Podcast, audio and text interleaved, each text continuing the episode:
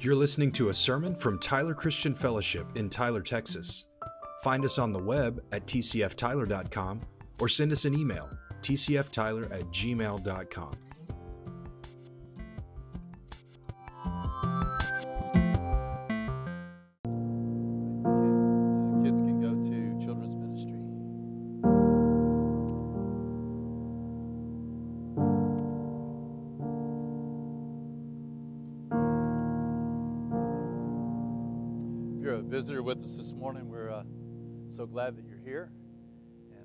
yourself at home and let the Lord speak to your heart because I know He wants to do that. Um, I'm continuing a series on um, knowing God's Father heart for you. And uh, this week is the second part of a, a message on the fear of the Lord, and this one is going to be about uh, discipline. Um, the King James Version of the Bible says that uh, the fear of the Lord is clean, and uh, the fear of the Lord, that's another translation for that is pure. And uh, it's, it's, it's like the, the purest thing that there is, is fa- the Father heart of God toward us. And the purest thing is for us to reverence Him and put Him in His proper place. Um, sometimes people stumble over that concept of the fear of the Lord. Um, but it's not, you're not fearing him because he has some evil intent toward you. You're fearing him because he has authority in your life. And uh, you reverence him. And uh, so there are a lot of people that are walking around today that are kind of under a cloud. They kind of think that maybe God is mad at them and that he should be mad at them. And they look at their hearts and they see all of the things that they feel like are wrong. And they feel like that God uh, looks at that and is not pleased with them and is kind of out to get them. And uh, that's what I'm addressing in this series is that God is not out to get you. God loves you. Um, and he wants you to know that. And uh, there are some aspects of our relationship with God that I hope as you, you grew up in a healthy enough home to where you learned some of the benefits of godly authority in your home. Your dad and your mom uh, were in a position to uh, uh, control your life for a while until you could control yourself. Um, and also in a position to make things really difficult for you sometimes. But hopefully, they were doing it in a way um, that had your best interest in mind and were instilling some things in you that you will, and maybe already are, uh, looking on with gratitude. So that's kind of where I am. I, I want to start. There's a pretty good passage that is explicitly about discipline uh, that's found in uh, Hebrews chapter 12, verses 5 through 12. And uh, we'll read it and then we'll come back and talk about it. Hebrews 12, 5 through 12 says, and, you, and have you forgotten the exhortation that addresses you as sons? My son, do not regard lightly the discipline of the Lord, nor be weary when reproved by him. For the Lord disciplines the one he loves and chastises every son whom he receives. It is for discipline that you have to endure. God is treating you as sons. For what son is there whom his father does not discipline? If you are left without discipline, in which we all have participated, then you are illegitimate children and not sons. Besides this, we have had earthly fathers who disciplined us, and we respected them. Shall we not much more be subject to the Father of spirits and live? For they disciplined us for a short time, as it seemed best to them, but He disciplines us for our good, that we may share His holiness.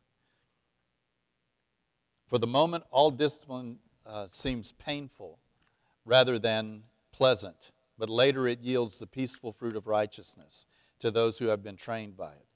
Therefore, lift your drooping ha- hands and strengthen your weak knees.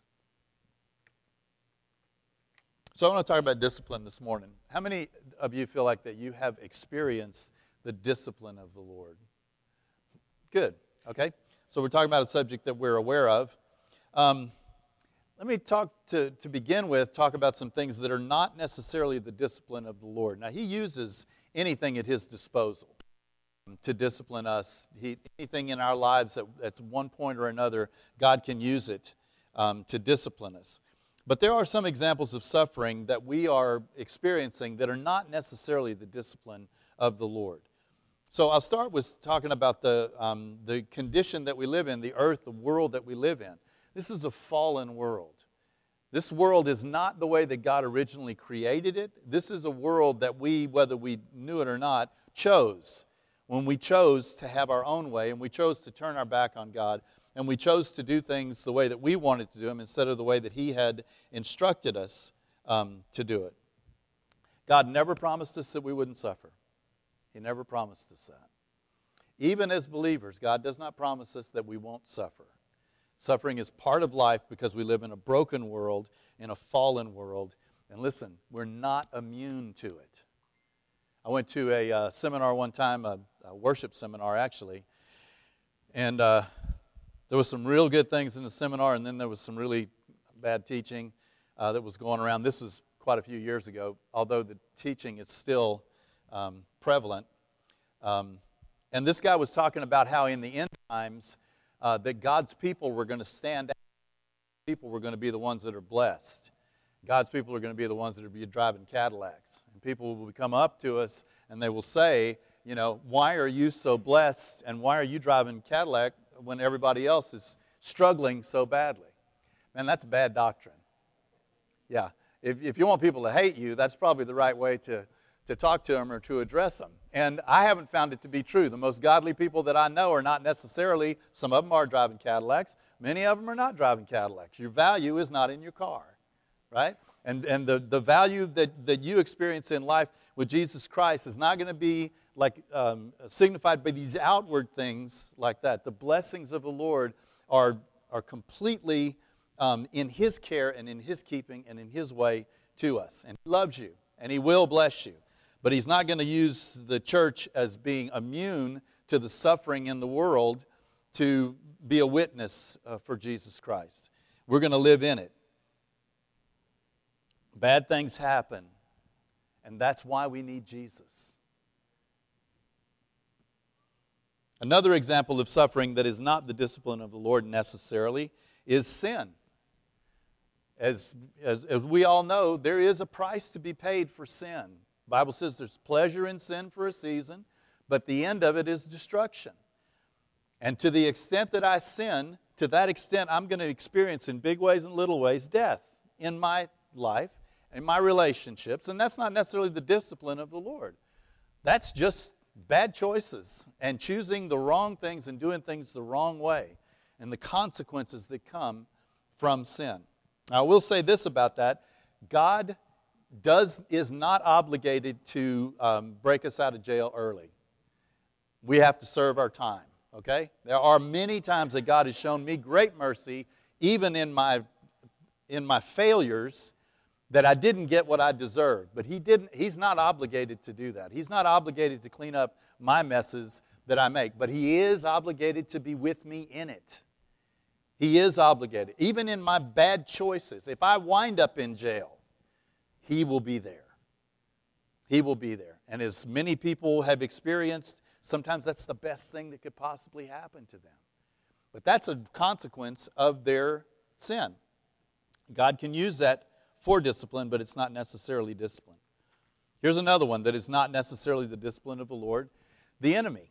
Now, the enemy has, un, does not have unlimited power, but he is not to be taken lightly either. Um, Paul was talking about um, uh, the, I think he was talking about the, um, the sorcerer that wanted to, um, that, that uh, gave him trouble in one of the cities uh, that he was in, and he said, He did me great damage. There is loss. There is loss in this world. We will experience loss. And sometimes the devil takes advantage of things and he brings misery and suffering into our lives. And that's not necessarily the discipline of the Lord. Sometimes the Lord just wants you to stand up to him. Sometimes the Lord wants you to draw a line and say, This far and no further, and take authority that he's given you. And that's not necessarily the discipline of the Lord. And then the next one is obviously um, the suffering that we experience a lot of times is the flesh. The flesh is a constant, persistent challenge. It always has been and it always will be. I remember praying one time for the Lord to deliver me from the flesh, and He just said, I don't think you're ready for that. Because there's only one way to be delivered from the flesh, and that's when this mortal has put on immortality. And that's the big, you know, the big jump that we're all going to experience in some way or another, and that's the only way that we're going to be delivered from the flesh. In the meantime, we have to discipline the flesh. We have to take authority over the flesh. We have to decide to say no to certain things in the flesh and not be ruled by it. Something that is under our control, and it should be under our control, and that we are responsible for. I heard a uh, podcast this past week, an interview with a guy who wrote a book on walking. And uh, this guy is very qualified to walk. Um, his name is um, Erling Kagge, and um, he walked uh, to the North Pole, and he walked to the South Pole, and he walked to Mount Everest. So he's hit the three, you know, the three big ones uh, walking. And uh, it was kind of funny because he said, you know, the whole thing about walking is just put one foot in front of the other. It's just like, okay, that's what I would expect. But when you're talking about doing something epic like that, something incredibly difficult and incredibly intimidating, it still breaks down to taking those single steps, taking those steps, knowing where you're going, being determined to do it, and, and, uh, and doing it with uh, endurance. he says, um, this, uh, this guy writes, Are there ways that you build um, that, that variation into your life? And he says, you need to make your life more difficult than necessary. Throughout the day, you have to choose between the easiest option and the more difficult options. And usually, of course, you always choose the easiest option. In my experience, that's quite often a mistake. I look at my own life, and the happiest I've been is when I have chose the most difficult options. That's kind of the meaning of life to feel your own potential. To do that, you have to get out of your comfort zone. Isn't that good? Isn't that, isn't that true? Uh, one of my kids uh, had a particularly um, unsuccessful semester at school, and uh, I was talking to him after the grades had come in, and I just asked him, I said, You know, what happened? You know, what, what happened? And he said, simply, he said this He said, I took the easy way. That's what he did. Consistently throughout the semester, he took the easy way. Now, to his credit, he was doing something that he really wasn't cut out to do. When he found what he was cut out to do, he was on the dean's list. But the reason why he failed that semester, the reason why he did so bad, is because day after day after day, he took the easy way. And that's a prescription for failure in our lives if we do that.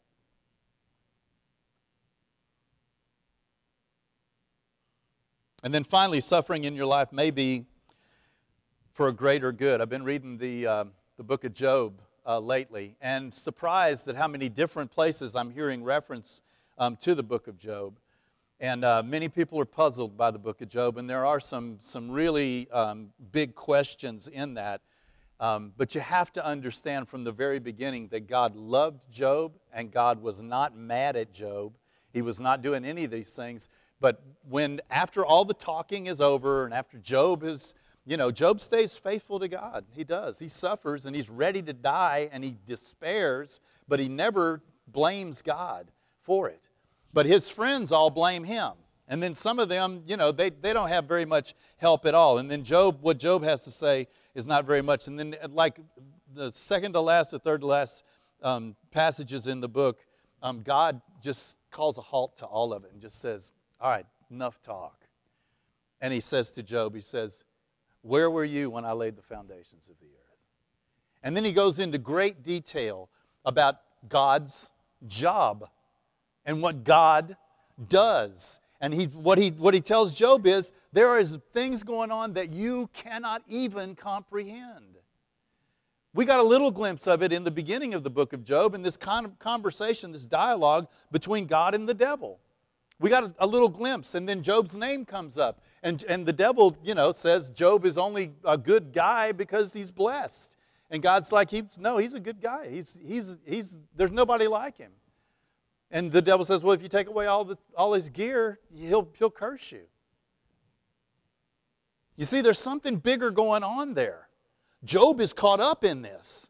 And Job is suffering as a result of this. But look, the whole universe does not revolve around Job, and it doesn't revolve around you. And sometimes God has things going on that you will feel the pinch, and it's not about you. It's about something much, much bigger that's going on, much bigger, that God is aware of. He is involved in the intricate details of your life and in the giant scope of your life, the beginning of your life and the end of your life. But that don't mistake that to feel like the whole thing revolves around you. Or there must be, you know, some reason why God is doing this to me that has something to do with me. It has, may have something to do with something you would never even understand if He told you.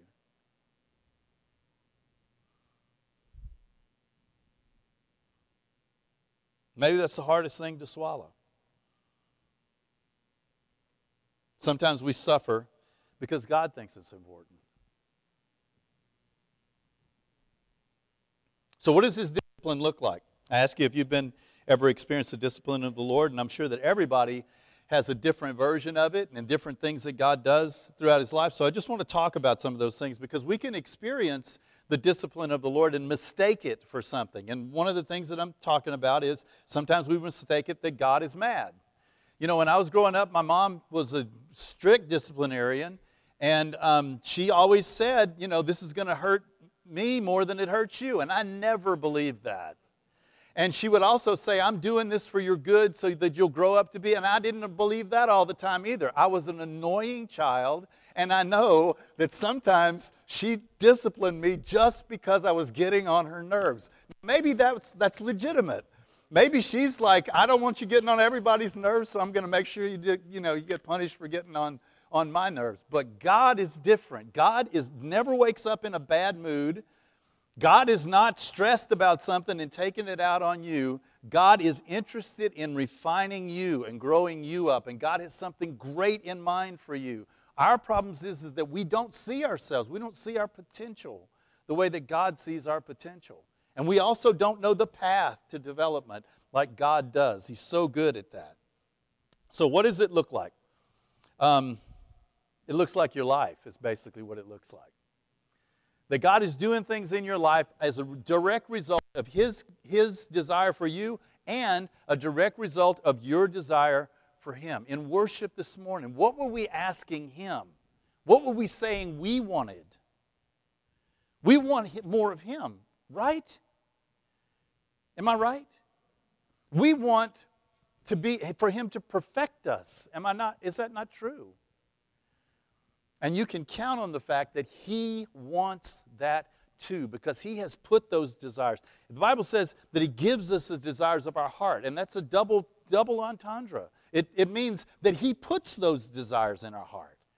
Otherwise, we would be wanting a bunch of stuff that doesn't pay off, doesn't, doesn't benefit us in any way. He puts those desires in our heart, and then He gives us those desires. He fulfills those desires. That's the way that it works. If I want to be more Christ like, I've got to desire the things that Christ desires. And if I want to be more Christ like, I have to receive the things that make me more Christ like. And that involves, on many levels, hurt and challenge and and God's in it. It looks like your life. Have you ever prayed for um, patience? Oh, God, give me patience. Have you ever prayed that? So, do you know how He does that? He puts you in situations that you are tempted to be impatient, right? So you pray, Oh, God, give me patience, and suddenly five more people come into your life. They're as annoying as I'll get out, right? And you're like, God, I thought I was going to get. He's like, Yeah, this is the way we do this right? Give me joy. He puts you in situations where you're tempted to despair, and you find joy in Him, a joy that can't be taken away.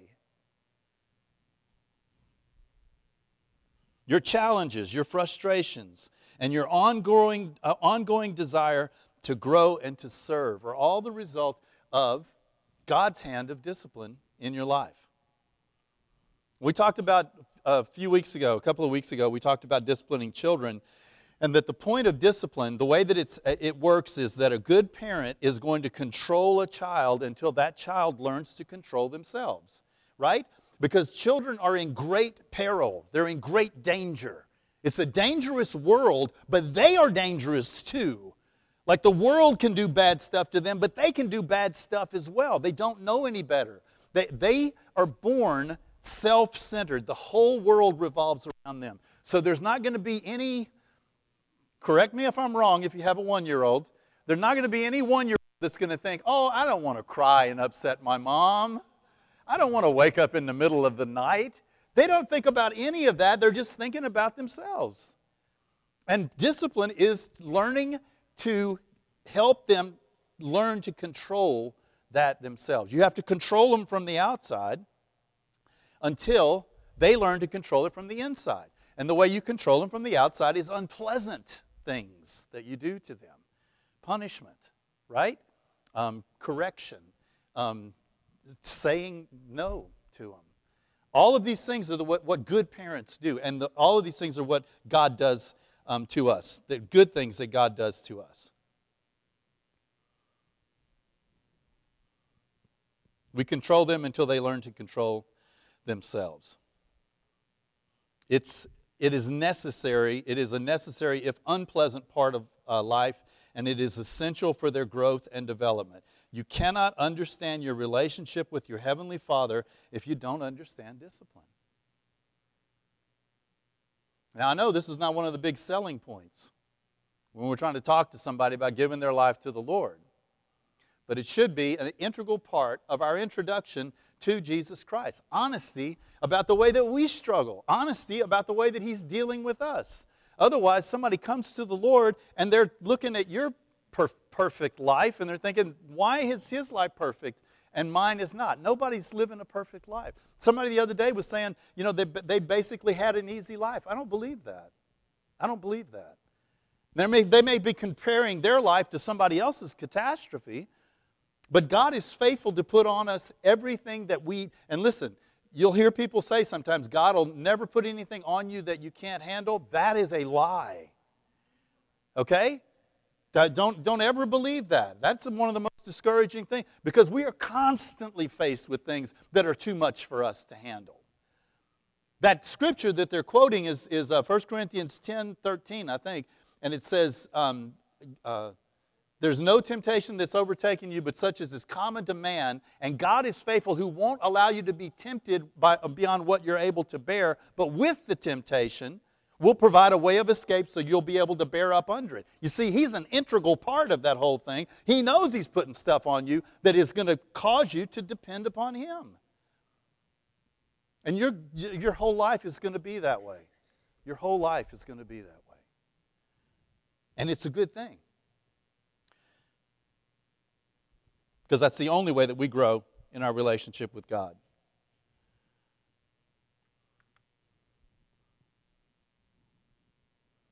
So, God's purpose in discipline is a redemptive. He uses discipline to correct us. And why does He need to correct us? Because we're wrong about stuff, right? Who likes to be corrected? Right? You're telling a story and somebody butts in and says, No, you got that wrong, right? No, that's not fun. Don't like that. You're describing something to somebody, and somebody says, Oh, whoa, whoa, whoa, whoa, wait a minute. That's not right. We don't like it. We don't like to be corrected. We like to think that we're right, even if we're not right. But see, God corrects us because we are wrong about so much. We say, we say you know, His ways are not our ways, and um, His, you know, it, it, that He's so different than us.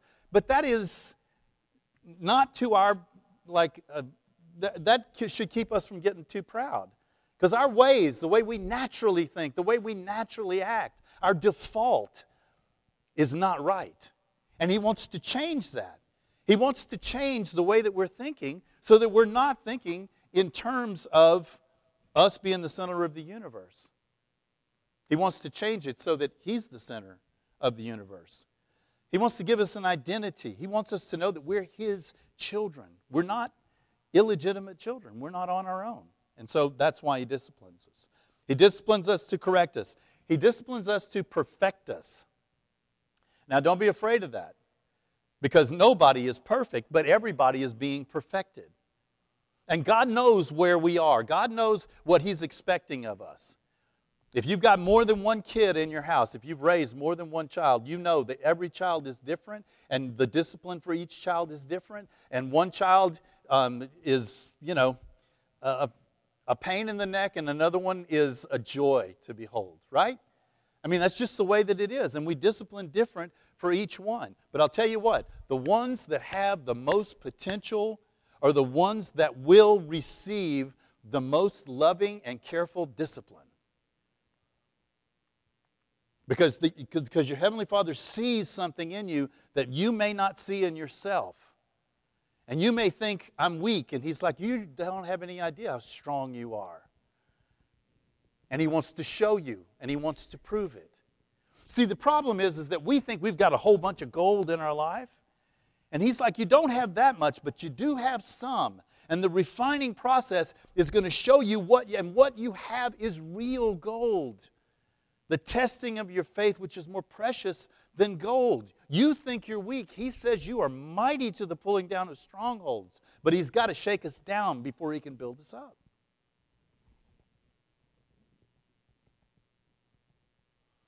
So He wants to perfect us, He wants to, to prepare us. For what? Like, what is He preparing us for? He's preparing us for eternity, which is mind blowing. We have no idea what that means. But all I know is that a lot of what I'm experiencing now is going to have a bearing on the future. And I'm talking about the eternal future. A lot of what I'm going through now and a lot of who I am and a lot of what He's doing in my life now is eternal in nature. There's rewards for what's going on now. And those rewards are going to be eternal in nature. It's, it's a spiritual truth. So it's really important that I understand that He's preparing me for something.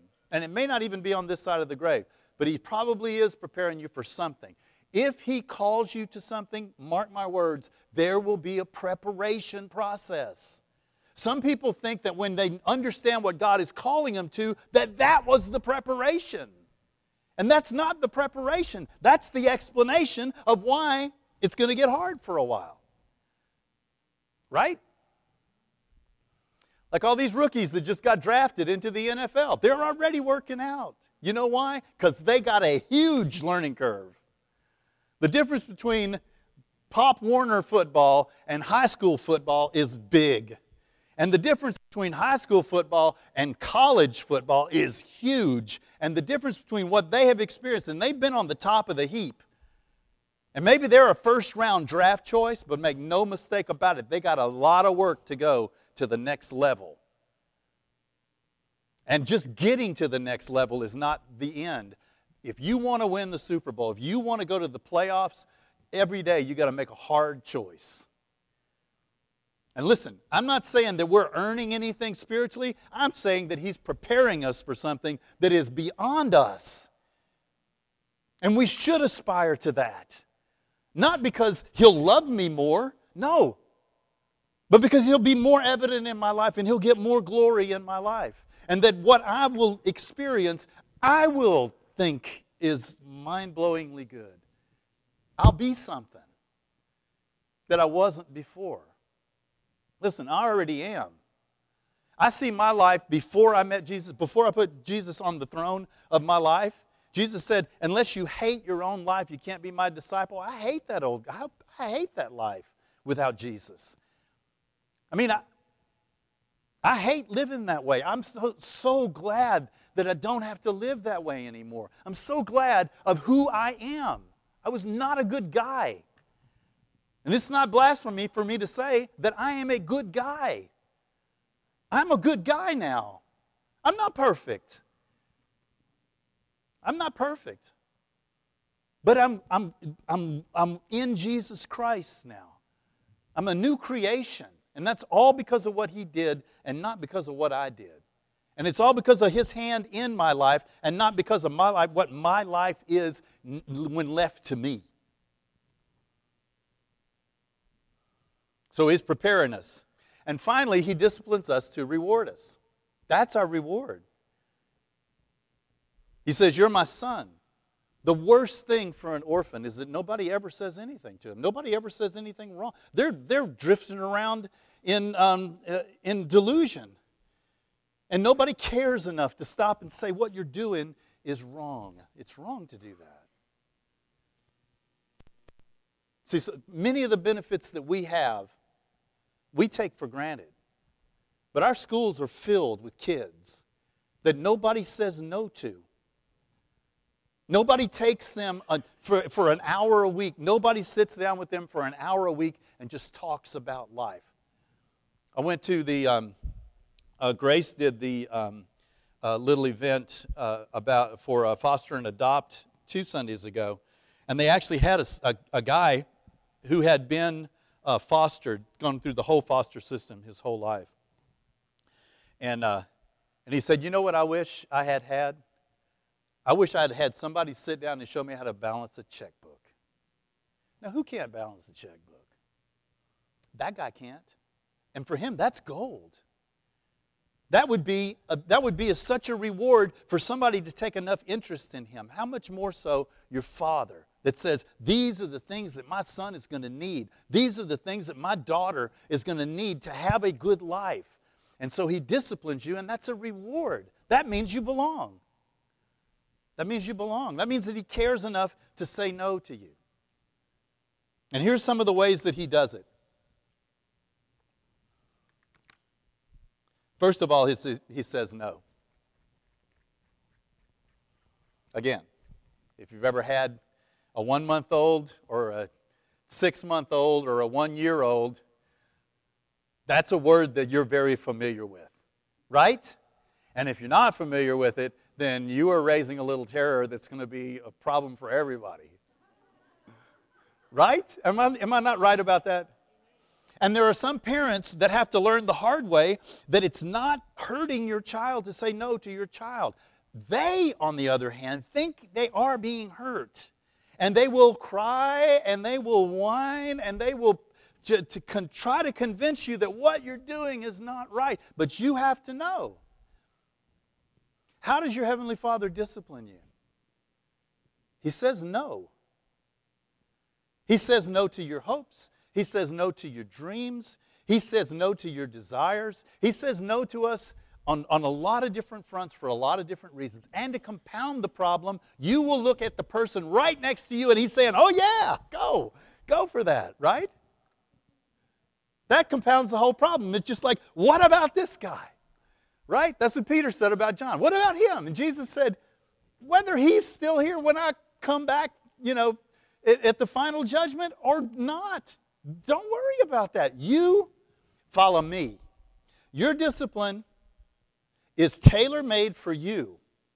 I am preparing you for what I have called you to do, Peter.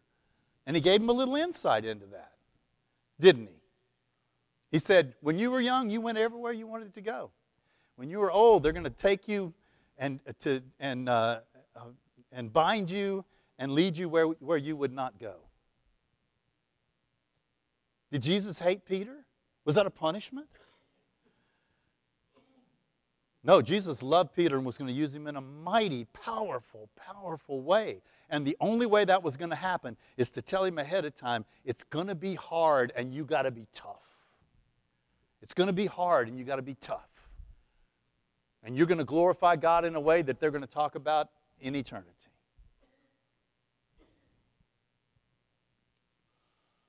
He takes away, there's another way. Job said this about God when he, when he lost everything. Remember his profession? This is before he had become completely, you know, despondent about the whole thing. But what he was saying, he said about God, he says, um, the Lord giveth and the Lord, what? Taketh away. Blessed be the name of the Lord. And what I take away from that is that Job recognized that everything he had, God had given him. And if God decided to take it away from him, then that was God's priority. That was God's prerogative. He could do that at any time and still be a good God. And, st- and Job would still worship him. God gave it to me, and I didn't deserve it, and he took it away from me. And that's his prerogative to be able to do that. And God does take things away from us. Now, he takes things away from us for a lot of different reasons. First of all, what Job is saying there, and what we need to get a good grip on, is that none of it is truly ours. None of it is truly ours. It's God's. And God lends it to us and gives it to us and gives us a stewardship over it. But that house, that car, that job, all of these things that you have, listen, I'm not telling you you have to live your life expecting that these disasters are going to come, right? Because most of the time, that's not the way that God does it, but He can do it that way. He has done it in my life, and it has felt like hell. It has felt like it's the end of the world. And you know what? It wasn't. There was life on the other side, and there was faithfulness. God was faithful on the other side, and He gave me a peace after a while to, to be able to look forward with confidence. in what I had, and what I had thought, he took it away from me, and what I had thought I needed, turns out I didn't need it. Turns out I was depending on something that was unreliable. That's how he disciplines us. He takes it away sometimes. Here's one that I, I, I, hate. I just have to say that. He uses other people. He uses other people to discipline me. Who do they think they are? God's agent, God's hand, right? And, and, and I've, I've explained to you a couple of times um, how somebody will speak truth into your life, and you're just like, I hate that person. I wish that person, uh, you know, I can't stand the, the way that person, you know, treats me or acts about me. And God says, Joe, is it the truth? That's beside the point. They, they're not saying it in the right way. I could hear it if it was said in the right way. They're not being nice. They're not saying please. They're not being gentle, right? They're just boom.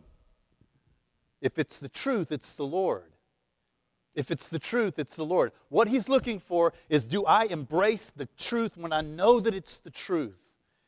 And, or do I blame other people? Do I shift the blame and, and begin to point out what their faults are? Man, that is a big temptation, isn't it? But the fact is, is that God uses people to discipline us. He uses people that are in authority. He uses our peers.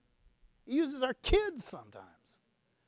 Have you ever had your kids speak truth to you? But, mom, you said,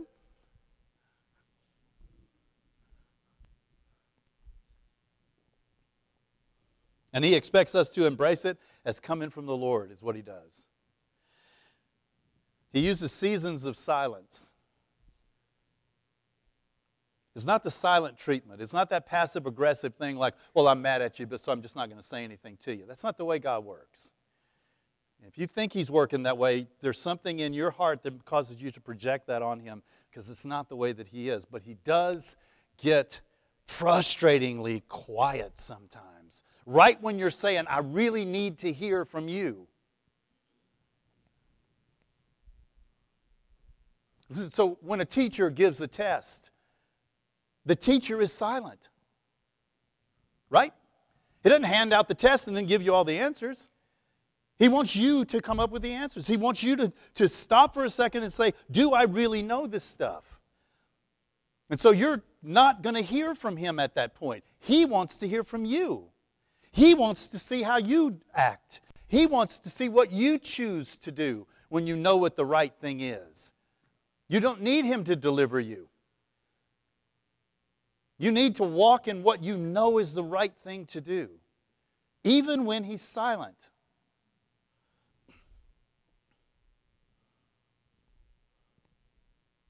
Sometimes He allows seasons of calamity. Sometimes it just seems like the whole world is falling down around you. Ever, anybody ever been in a situation like that? So the dishwasher goes out and then the oven goes out, and then the car breaks down, and then the garage door falls on your car. Right? Anybody ever had situation like that?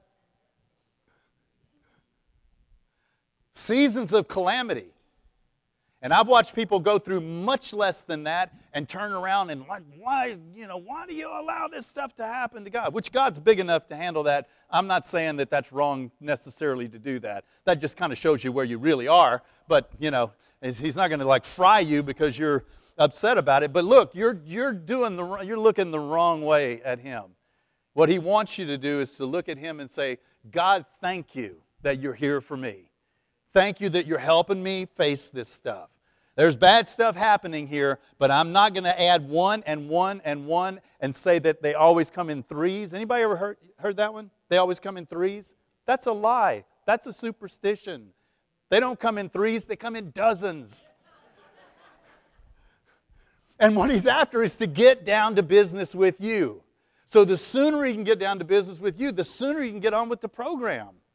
The sooner you can begin to actually walk in what He wants you to walk in. And listen, a dishwasher, car, garage door, all of these things are small potatoes to what He's doing on the inside of you. Small potatoes. And what he, the confidence that he's building in you, that he's on your side, and that you can endure and you can prosper in the midst of that. That's what he's trying. How else could he convince you of that? Unless he brought you through it. And finally, he lets us fall. I talked, uh, I think it was last week, I was talking about how I had forgotten how painful childhood was until I had kids, and then I realized that, you know, like chicken pox is a scourge. It's a, it's a horrible disease. And it's like, oh yeah, they got chicken pox. People have chicken pox parties. Like they'll bring their kid to get chicken pox, you know, to somebody else. I don't know if they still do that or not. Do they still do that? They don't do that. Okay. You should not do that, okay? You should not do that. But I, like when I was, uh, uh, you know, I had forgotten how bad it was until my son had it, and he had a chicken pox on his eye. I didn't know you could get him on it. He was miserable. He was, it was horrible. It was a horrible disease. Only lasted a few days, but it was a kid, you know, losing teeth. Like, that's painful. That hurts, you know? Learning to ride a bicycle. Listen, that's one of the first lessons that a kid learns. A couple of lessons that kids learn going to the doctor and getting shots and being big enough to not cry when you got a shot. That was a rite of passage for me. And I was like, I think I was like four before I could actually control myself to the point like I'm like, I am not, not going to cry from this. And then learning how to ride a bike. Again, that happened about the time that I was four. You have got to get on that contraption knowing that you're going to fall. That there's no way to learn how to balance that thing and make it work except to fall. Nobody learns how to ride a bicycle by riding a bicycle.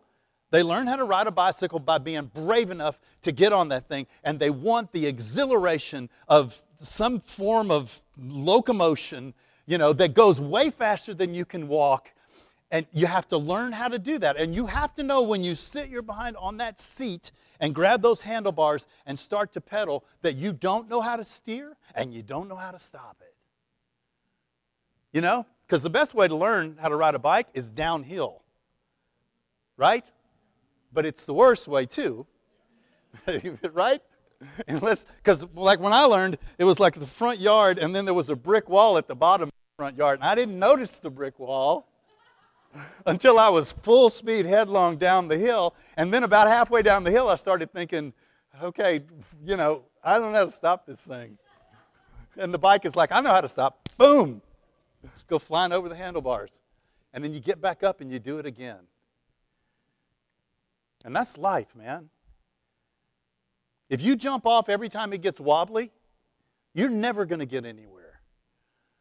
But if you learn how to live this life in harmony with Him, if you learn how to submit yourself to the sovereignty of God and to the hand of God and bear, like a good soldier, bear hardship, you will find treasures in your life that you would never find any other way. That's true of your relationship with God, and it's true of your view of yourself, and it's true of your marriage, and it's true of the way you raise your kids. Pressing through the hard stuff yields gold. So, how should we respond? And the key to how we should respond is found uh, in the scripture that we started off with. And it says, And have you forgotten uh, the exhortation that addresses you, you, as sons Son, don't regard lightly the discipline of the Lord, and uh, nor be weary uh, when reproved by him. Two things. Don't take it lightly, take it seriously. The dealings of God in your life are vitally important to you. They're not a result of his inattention, they're not a result of his anger, they are a, a direct proof that you belong somewhere. You belong, and He is forming you into something.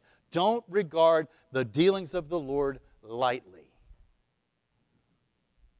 I got a spanking one time, and uh, it was my dad who was spanking me. And you would think that, like, my mom would be the one that didn't spank very hard, and, and my dad's, no, my dad always pull, was always pulling his punches. And uh, I got spanked one time, and he walked out of the room, and I turned to my brother and I said, That didn't hurt. And he was listening. The next one hurt. he made sure, right? That's, deal, that's regarding lightly the discipline of the Lord. That's, that's, that's saying, ah, that's no big deal. I can get through this and I'm, you know, and I'm fine. Instead of saying, God, I thank you that you're teaching me something. And I want to submit myself to your authority, right? I don't want it to get worse.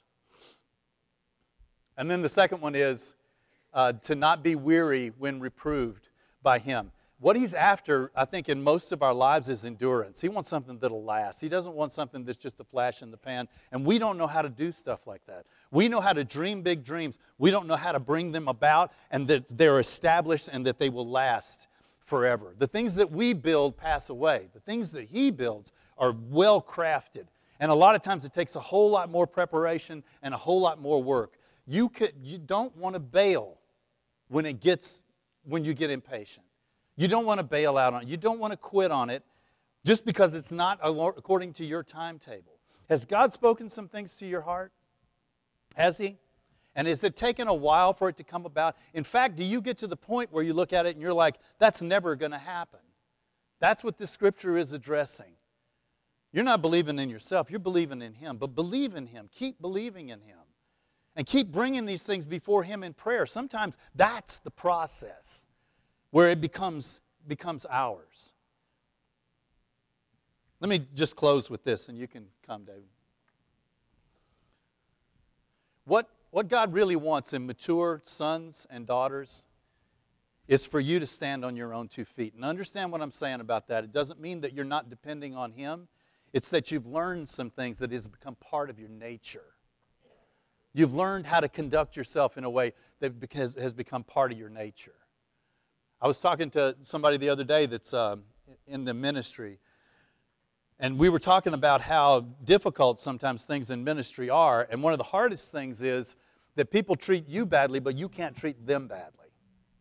And he was saying, I hate that when I feel that. I hate thinking or wanting to take it out on people. I want to act godly even when the pressure is on. And I think that is a, that is a uh, indication of a high calling. That their desire, his desire, our desire, is to do what's right even in the face of adversity. Not like I'm straining against it to try to return evil for evil, is that when I see that tendency in myself, I hate that. I don't want that. I don't want to be that way. And that's an indication that there's a high calling on your life to do that. There's every indication that God has good things in store for you, but He never guaranteed you that it was going to be easy. And He never guaranteed you that it wasn't going to hurt. Sometimes it hurts just like hell. It's like the worst thing that you can imagine. What you can know for sure is that He will be with you in it and that He has good things in store for you in the end. Let's stand together. Thank you, Lord.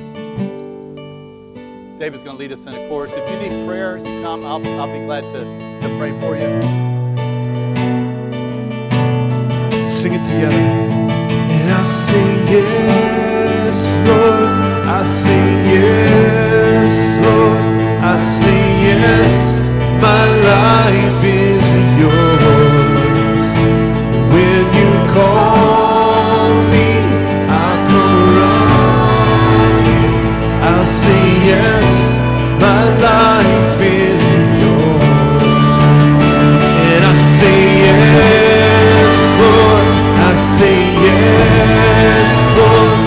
say yes, my life is yours. When you call me, I'll come running. I'll say.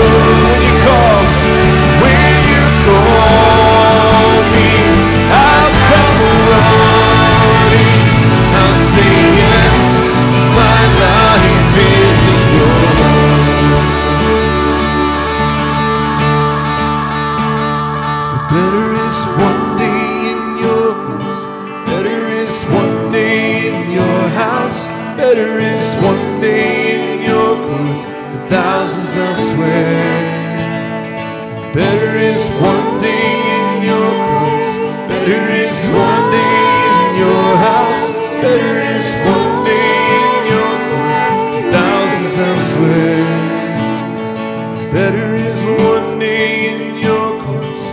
Better is one day in your house. Better is one day in your courts. Thousands elsewhere. And thousands elsewhere. Thank you, Lord.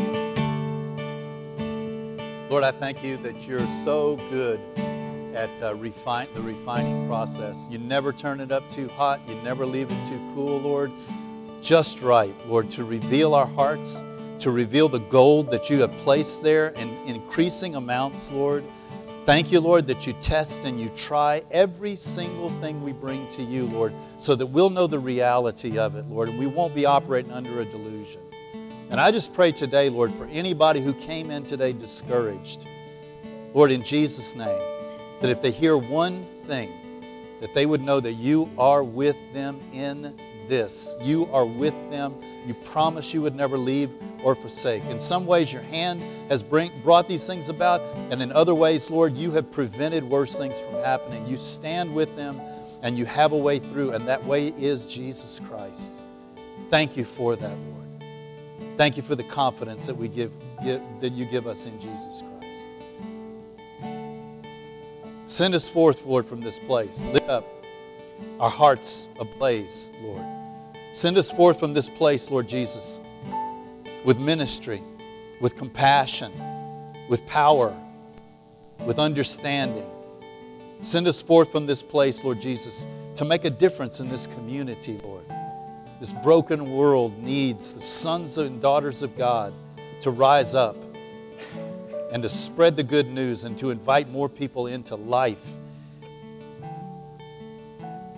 And we look forward to seeing you out there, and we look forward to gathering and get together again, Lord, with some awesome stories to tell of your goodness and your faithfulness and your power. We love you, Lord. We love you, Lord. In Jesus' name,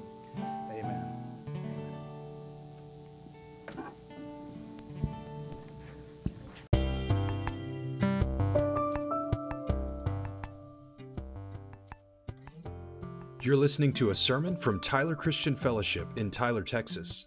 Find us on the web at tcftyler.com or send us an email, tcftyler at gmail.com.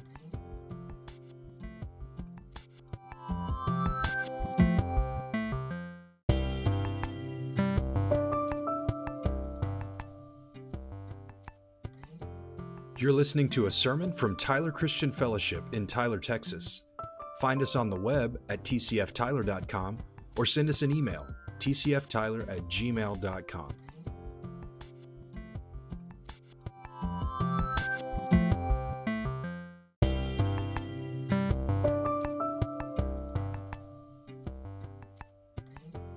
You're listening to a sermon from Tyler Christian Fellowship in Tyler, Texas.